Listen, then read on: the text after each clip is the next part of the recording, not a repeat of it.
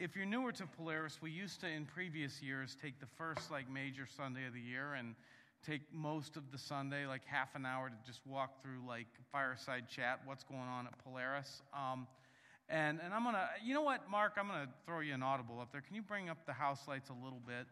I'm feeling relational. Um, I, I, um, yeah,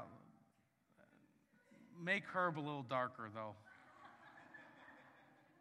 Um, I used to take like half an hour and just walk through like the state of Polaris, but I don't want to do that again, um, like all at once. So we're just going to take like five minutes at the beginning of each talk um, this month, or a few talks anyway, and, and, talk through some of that stuff. So this morning, I'm going to talk through um, ways to get connected for those of you that are new, and there's there's a lot of you um, just these past few weeks. A, a lot of you um, have said that you're, you know, checking things out, and, and I recognize that you're, you're newer. So hope you'll come up to me the, until I get to know you by name. Um, and welcome and love having you. And uh, real quick, uh, brought to my attention, like people come to Polaris in search of uh, from all different backgrounds for all different things. And, and some people are of a faith tradition that uses a lot of icons, and, and icons are things like crosses that are very important to them. And someone brought to my attention that we don't have a cross on the stage. And, and I would love to say that there is a great reason for that. The truth is, we have a giant manger set up over there and a giant Christmas tree set up there, so we take our cross in the back. And um, church tradition says that you don't bring the cross back out until the fourth Sunday of January. I'm totally kidding, we forgot. It's, it's, it's sitting right back there, and we forgot to. Um, so, um, yeah, there, there's no intentional reason that the cross isn't back out, um, other than the fact that we maybe forgot to bring it back out. So, uh, yeah. Um, if, if while we're rolling with the self-deprecating talk, I um I know that one of the things as a church that we're not totally like awesome at. There's a lot of things, but one of the things is helping people um, know what to do in terms of connection. Like, what do I do? I, I, think we're really good at helping children get connected with Jesus and know their worth and learn the Bible. Um, I, I, think rocking, you know, youth ministry and uh, love worship time and like to believe that we can help people learn scripture and learn to value it. But I know that one of the things we have ways to go on is like a process like do this, then this, then this, then this. So I'm going to tell you like what we have, and then you can kind of decide what maybe you should do next, or at least you'll know what we have. Okay, so number one, if you're new to Polaris, I want you to know that we have an app. And a lot of information flows from the app. So if you're a smartphone person, um, we got something for you. If not, you have a computer. Uh, we got computer thing I'll tell you about in a minute. If you don't have a smartphone or a computer, um, just say hi to me in the lobby and we'll talk through things verbally um, and courier pigeons. Um, so you go to your app store on your tablet or your phone and you search Polaris Christian Church and download the app. That's like step one. Then, if you're brand new to Polaris, you go, you do two things. You go to the connection card on the app. And you can feel free to like download it right now if you don't have it. There have been about 270 people download the app. Somebody's got it right there, downloading Hi, Jackie, I see it.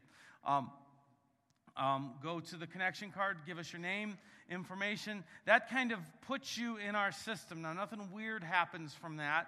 Doesn't mean that you're forever committed to Polaris. Doesn't mean anything except that you're in our system to say, kind of, hey, I want you to know that, I, that I'm here. Um, and, and, gives us a way to communicate with you if, if something significant happens or, or whatever. So, uh, the other thing that you can do to get more out of the app is to go to those three lines there in the upper right hand corner, and you touch that, and you go and you make your profile. That also would put you in our system, um, but then gives you some options to um, select what kind of news you would like as we send out specific news. From the app, you go to the calendar, it's going to show you what events are coming up. You go to weekly news, it's going to tell you every uh, Thursday we send out a, an, an email newsletter that's just, I cut it and paste it in the weekly news. Um, follow takes you to Facebook. Tell us would be your way to tell us anything that is going on in your life or in anybody's life. It's kind of like, hey, do you guys know that such and such has such and such going on? The, the tell us button goes right to us. Um, If Polaris is one of your causes, you can use the give button to give online. It's totally uh, secure. And um, uh, quite, a, quite a few people are beginning to use online giving. Rise and Shine um, is our preschool. And um, if you, um, I didn't do that announcement at the beginning of the service, did I, Kathy? Anyway, um, Rise and Shine is taking registrations, and if that's that's our preschool and kindergarten, and if that's relevant to you, then you go to the app, touch Rise and Shine. It'll take you to the registration information, and you'll learn more about everything you need to know about our preschool. But don't hesitate on that because it, it honestly and truthfully it fills up fast. We had about 160 kids this past this past year, and expect the same. Uh, sermons are back sermons to listen to if you miss something, sermon notes to take sermon notes with. Opportunities is going to take you to individual things like care ministry if you want to serve, uh, coffee ministry if you want to serve, different things to sign up for, be a children's volunteer, learn more about any given thing. Opportunities is your way to connect with that. And then grow is my favorite daily devotional. It's called My Utmost for His Highest, and it'll take you there. Um, every day there's a new little, like, biblical scriptural thought. Next slide. Separate from the app is what's called CCB, it's our database. Everybody that wants one has an online profile. That's my fake one that I use to see what normal, everyday Polaris people would see because I'm an administrator, my screen doesn't look like everybody else's. So fake Poindexters, that, that's what your screen would look like. Hopefully you would put a picture in so that if people are searching the directory, they could see who you are. Um, you show as much information as you want to show. Uh, but then you give us, you can give us above and beyond that. You, you, would go and you would update your profile. You would upload a photo. You could sign up through the groups thing. Uh, if you if you search email and groups, you find groups to be a part of, like um, uh, weekly newsletter, like student ministry group. Sign up for different um, news things from there. Um, if Polaris is one of your causes, we track giving so that we can do giving statements for your taxes. You can log in to CCB, go over to your give there on the left, and uh, history of giving, and, and, get giving statements right away for your taxes so you don't have to wait on us to send them out. Um, calendars in the upper right by the bell. Online giving, talked about that. That's another way to give online if Polaris is one of your causes.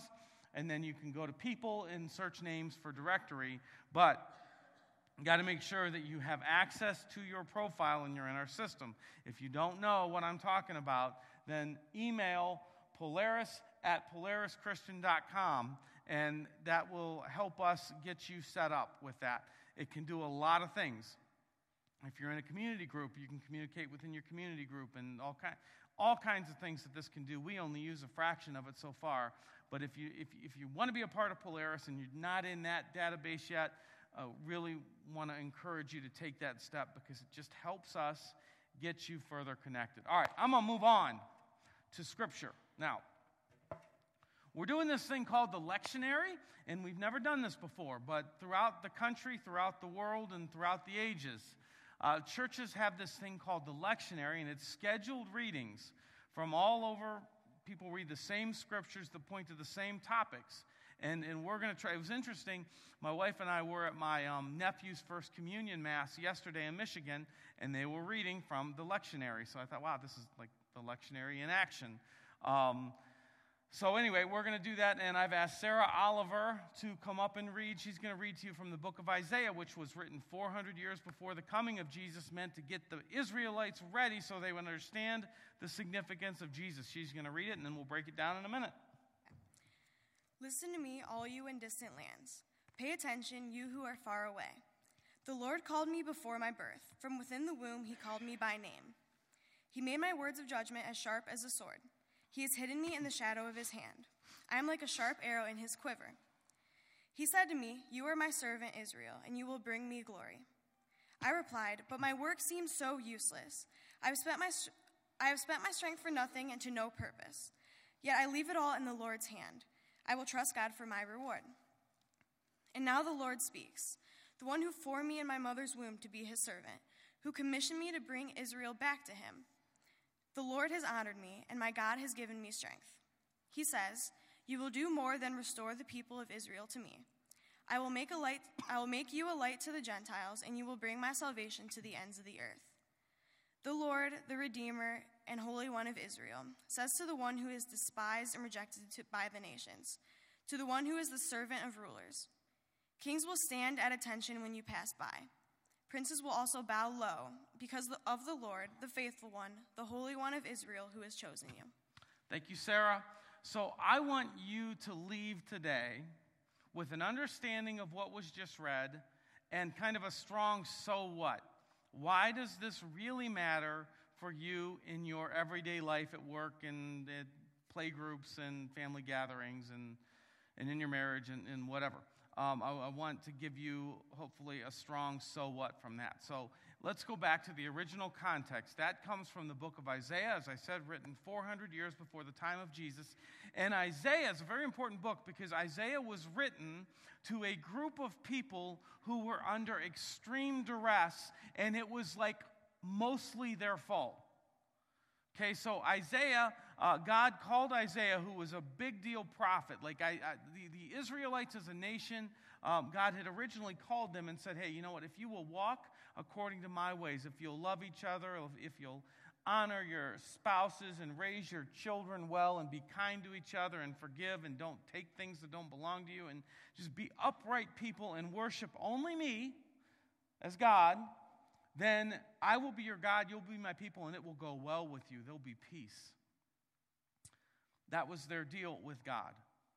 But the Israelites who, who enjoyed the peace that came from living like that eventually kind of got bored and they did their own thing and they worshiped other gods and they did things that these other nations were doing that ranged from just inappropriate to downright just deplorable and nasty and awful. And so God said, Okay, I'm going to back up now. You don't want me? I'm going to back up. I'm going to let what happens, happens, ultimately, so that you'll see what life is like apart from me and come running back to me. So God backs up. Other nations march in. They conquer, uh, bust up the, uh, the, the, nation of, of Israel to the point where, where now the, the, they're, they're conquered people, they're in exile, uh, they've been plundered, and they're being mocked by all the nations. The, the Israelites, as a people, as a race, their God just a mockery. So their value that was once obvious to all has now been lost, and they're sitting there and they know, man, this is, this is our fault. So God then speaks into their life, and he says this. This is from what Sarah read Kings will see you and stand up. Princes will see you and bow down because of the Lord who is faithful, the Holy One of Israel, who has chosen you. So here's what he's basically saying You who are being mocked, I am telling you that royalty will soon show you respect because you are still valuable because you are mine. So you picture the Israelites who've lost everything, and God says, You know what? I have not lost sight of your value. Even though the nations, even though you yourself have lost sight of what I see in you, I have not lost sight of your value. So, the so what of the lectionary reading today is God looks at a people who have lost everything and said, you know what? I still see your value, and one day everybody else is going to as well. Now, in this season of church life, of the lectionary cycle, it's, uh, it's, it's called Epiphany, which means the appearing. And it's a, it's a celebration, it's a focus in on uh, what is the significance of Jesus appearing. Like, what do we learn from his life as he lived and walked among us? What do we learn as we read the Gospels, the biographies, and the scriptures of, of Jesus?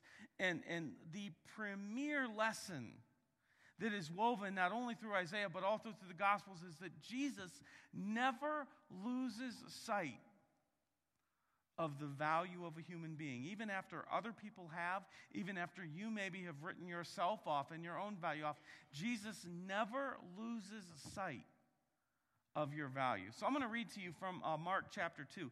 And I mean, literally, Matthew, Mark, Luke, and John, the Gospels, they are peppered with stories just like this. So this is this is one of many stories of, of like you know, Jesus showing value, but this is this is a this is a good one. Mark 2. Once again, Jesus went out beside the lake, and a large crowd came to him, and he began to teach them. And as he walked along, he saw Levi, son of Alphaeus, sitting at the tax collector's booth. So, what did Levi do for a living? He was a tax collector. We'll talk more about that in a little bit. Follow me, Jesus told him, and Levi got up and followed him. While Jesus was having dinner at Levi's house, many tax collectors and sinners were eating with him and his disciples, for there were many who followed him. When the teachers of the law, who were Pharisees, saw him eating with the sinners and tax collectors, they asked his disciples, Why does he eat with tax collectors and sinners? It doesn't make sense to them. On hearing this, Jesus said to them, It is not the healthy who need a doctor, but the sick. I have not come to call the righteous, but sinners. So, couple things we need to understand here to really make it relevant to life. The first is the, the phrase, follow me. Jesus sees Levi, the tax collector, and he says, Follow me. Now, if we look at that in our modern day context, it sounds like Jesus is saying, Hey, why don't you walk with me? I'm headed over, you know, to wherever. Why don't you come on with me? Like, why don't you be with me? But in the ancient context, there were rabbis, and rabbis were the best of the best of the best. They had the, the, the best in religious school, the most respected for their teachings of Scripture. They were spiritual elite. And if they looked at somebody and thought that they had what it takes, like, are you good enough to take on my brand? To be in my immediate entourage, they would say, Follow me. And that person understood, man, he sees me as a somebody. He's going to mentor me in a very close relationship. I made it. I made the cut. I made the team. I made his team. That's the coach that says, "Hey, I want you to play for me." Okay, so there's a that's a big deal. So Jesus sees this tax collector. And you need to understand that in those days and times, tax collectors and sinners, tax collectors worked for the Roman government, the hated, vile Roman government, the soldiers, the, the oppressor, the man. Jews hated tax collectors. And then there were the group of people that were just called sinners. Like they don't have a name. They don't have a career. They don't, they're just sinners. Ugh. And, and Jesus walks up and he tells Levi, who would go on to write the book of Matthew, Follow me. You you have what it takes. So, I mean, think about how controversial that is. He walks up to a nobody and says, Hey, you have what it takes. This is the Son of God, walks up to a nobody and says, You, you who all the religious elite have written off, you, you have what it takes. Come and follow me. Take on my brand. Be in my entourage. Be associated with me. Join with my reputation. Let my reputation join with you. Now, then there's the scribes and the Pharisees. These are the antagonists of Scripture, these are the clergy hate to say it, but the, those, were, those were the clergy. And, and so, um, to, to, to, best appreciate their role, maybe think back to people in your life. Like, it's like, I, not saying that this, this is not like a blanket private school statement, but I've talked to some of you who were raised in certain private schools, and there were like nuns with, with evil rulers. And you, you know, your eye starts twitching when you, you start to think about the nuns with the rulers, as you've told me that they, that they spoke into you some, some very devastating things and, and have, uh, it did its damage. Maybe others of you had parents or grandparents or aunts or uncles or family members who spoke things into your life, who represented like that spiritual elite that you could never live up to, and they looked down on you and you knew it. Everybody can get a clear view of the Pharisees and the scribes, the self righteous, the better than ever, the judgmental. The problem is we often don't put ourselves, like, like even, even the, most judgmental of Christians can read these passages and they have their idea of who the Pharisees are. They don't see themselves in that. If we want to really do the exercise, then you have to think about the implications here because Jesus is having dinner with people and they just are like, oh, how, Jesus, how can you? No. Oh. So maybe for you, it's it, depending on what's your background is. It is it Jesus having dinner with Donald Trump? Is it Jesus having dinner with Hillary Clinton? Is it Jesus having dinner with the marketing team that gave us the Matthew McConaughey Lincoln commercials? Who is Jesus having dinner with? And you're like, oh, no, not because we all have those people groups, right? That it's like, oh, but they did. Don't you know where they were, what they did, what they stand for, what they posted? Oh, no. I mean, we can flip into Pharisee mode pretty quick. But what I want you to see from this is Jesus is spending time with people that the rest of the world had written off and labeled as sinners, tax collectors, untouchables, nasty. They had lost sight of their value. Jesus never lost sight of the inherent value of the human being. And this is a truth He sees through every moral failure and every label and to the person that he formed in the womb. And this is true throughout all of Scripture. It's a thread that weaves through all of Scripture, through the Old Testament, and on in, especially through the life of Jesus. God never loses sight of your value, even if you've lost sight of your own value.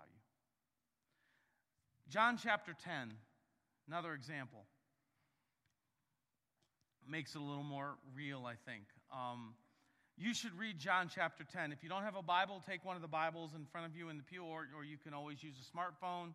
Um, go to Bible Gateway uh, or, or um, um look, look up YouVersion in the App Store and download that Bible program. It's a great Bible program. And then find a version some of you are brand new to this whole thing. There are all kinds of versions of the Bible.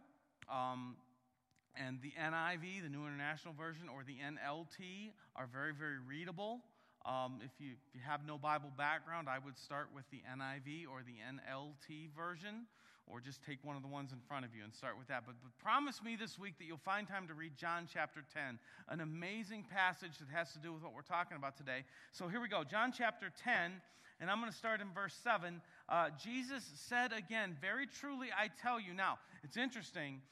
Jesus is again talking to the Pharisees, his antagonists, the you're better than everybody else, okay? And he's going to call them thieves. He's, calling, he's telling the Pharisees, you know what? You guys steal from people. He says, Very truly I tell you, I am the gate for the sheep. He's calling himself, this pastor where he says it's very famous, I am the good shepherd. He also says, I'm the gate for the sheep. All who have come before me are thieves and robbers. Pharisees had tried to gather the Israelites as sheep and rule over them. But the sheep have not listened to them. I am the gate. Whoever enters through me will be saved, will be made whole, will be made complete. They will come in and go out and find pasture, peace fulfillment. The thief comes only to steal and kill and destroy. I have come that they may have life and have it to the full, that they may experience the fullness of who they are. That's why Jesus says he has come. Others are thieves, the Pharisees, the people who label people as sinners, because what they've stolen from them is their identity. Jesus says there are thieves in this world at work trying to steal your identity. So, what I want you to do is take a good long look this morning and maybe throughout this week and think through your life. Who were the thieves? What voices in your life represented the thieves in the Bible? Who told you that you weren't good enough, that you weren't worth it, that unless you did this or unless you stopped doing that, you weren't valuable.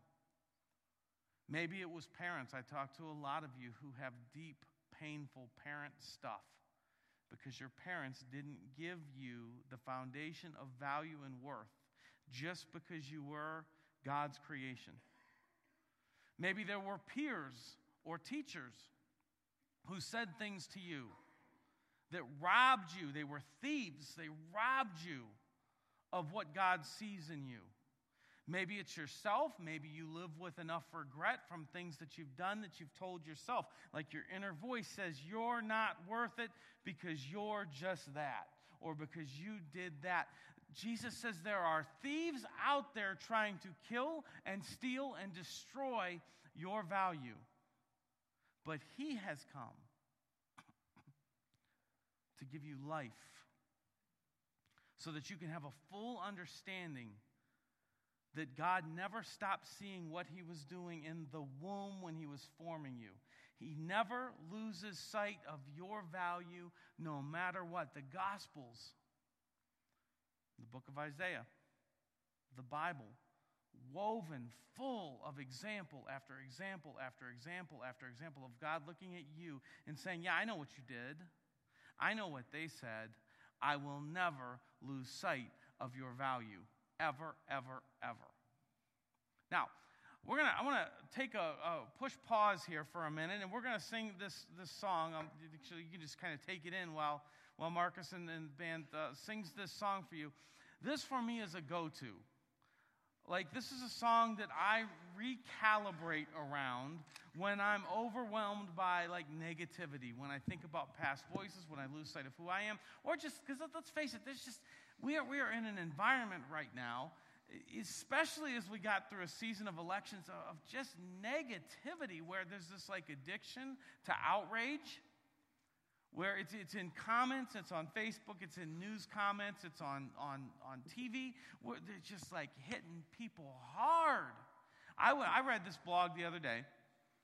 This guy was saying, um, like, you should never use two spaces after a period at the end of a sentence unless you're on a typewriter. Okay, like word processor, don't use two spaces, use one space um, because that's a thing. And, and, but it wasn't just like, hey, I want you to know this. It was like, and if you do, you are the most deplorable idiot that God has ever created. I mean, it was like this outrage, like he was hitting hard. I got done, I'm like, oh man, I'm stupid. I think I do that sometimes. But it's like all over, and then what do we do? We, we jump in. We either get beat down or we pile on. And this is a song that resets me. And I'm reminded, you know what? No, God never loses sight of my value. He never loses sight of their value. There is, in as much negativity as there is in the world, God has so many good things that He created that can be appreciated, including us. So just kind of soak that in for a minute here.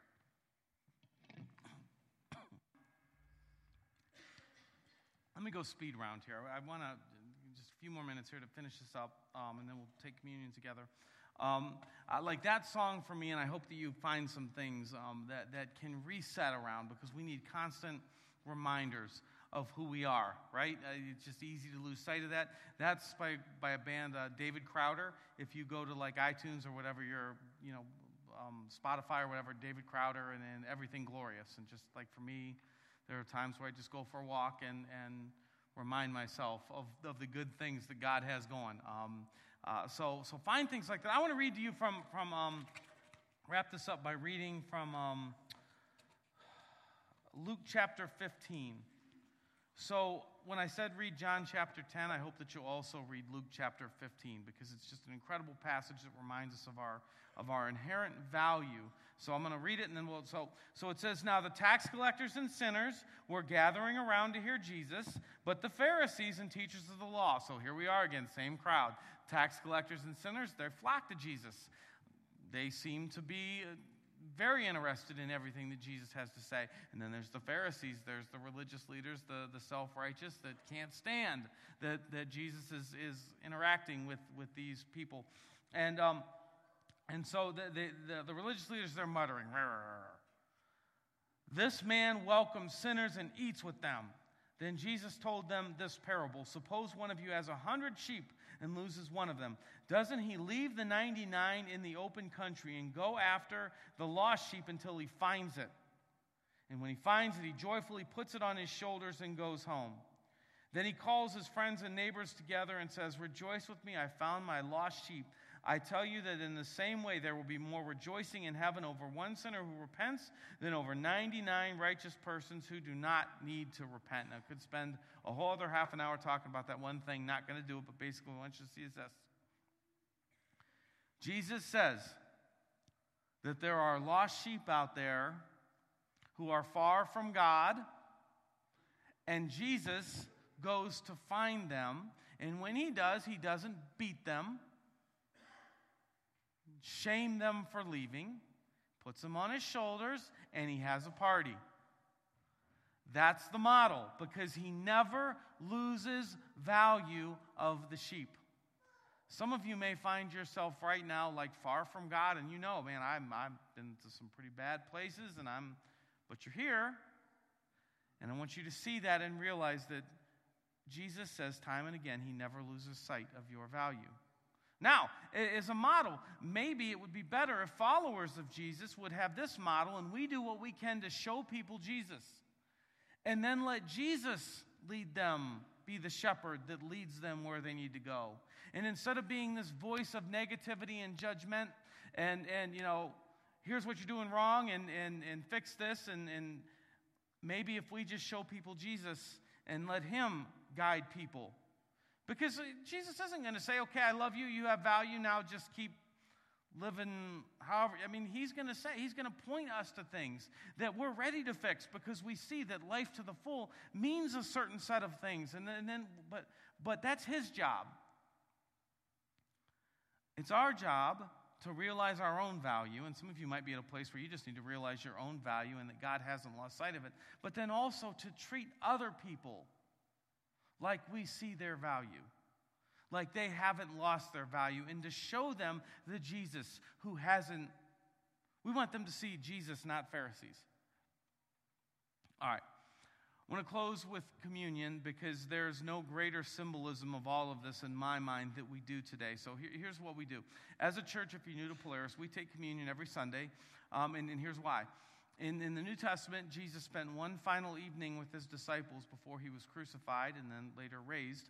Um, and uh, he said, I want you to take a piece of bread and remember my body that's going to be broken on the cross for you.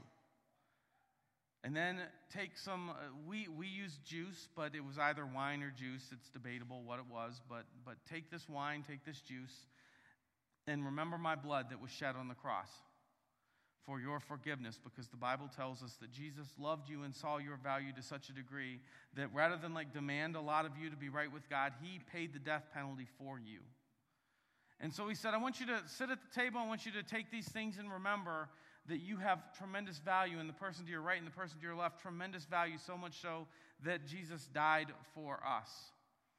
And we're all at this table, none of us because somehow we like belong there because we've done something or lived a certain way. We're here because God sees value in us and because He paid the price for us to be there. And so, just like that song kind of resets my heart, let this kind of reset us to remember that Jesus loves us.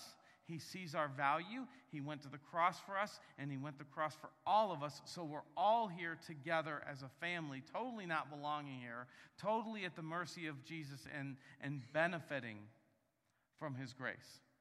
So if you want to be a part of this, great. Um, you just take bread and, and, and juice as it's passed, or if not, if you're not comfortable with that, that's totally fine. Just help us by passing the tray down the row. Let's pray. Father, thank you for your word. Scripture says that your word goes out and corrects us, it changes us. And right now, as we look to your word, I pray that, that it would do its work, that you would use your word to change our hearts so that we would never lose sight of our value or the value of others. And, and right now, our hearts are, are focused in on that as we sit at your table, um, thankful for Jesus, thankful for his sacrifice, and, and we acknowledge to you that we are nothing and we are nowhere apart from your grace. It's in Jesus' name that we pray. Amen.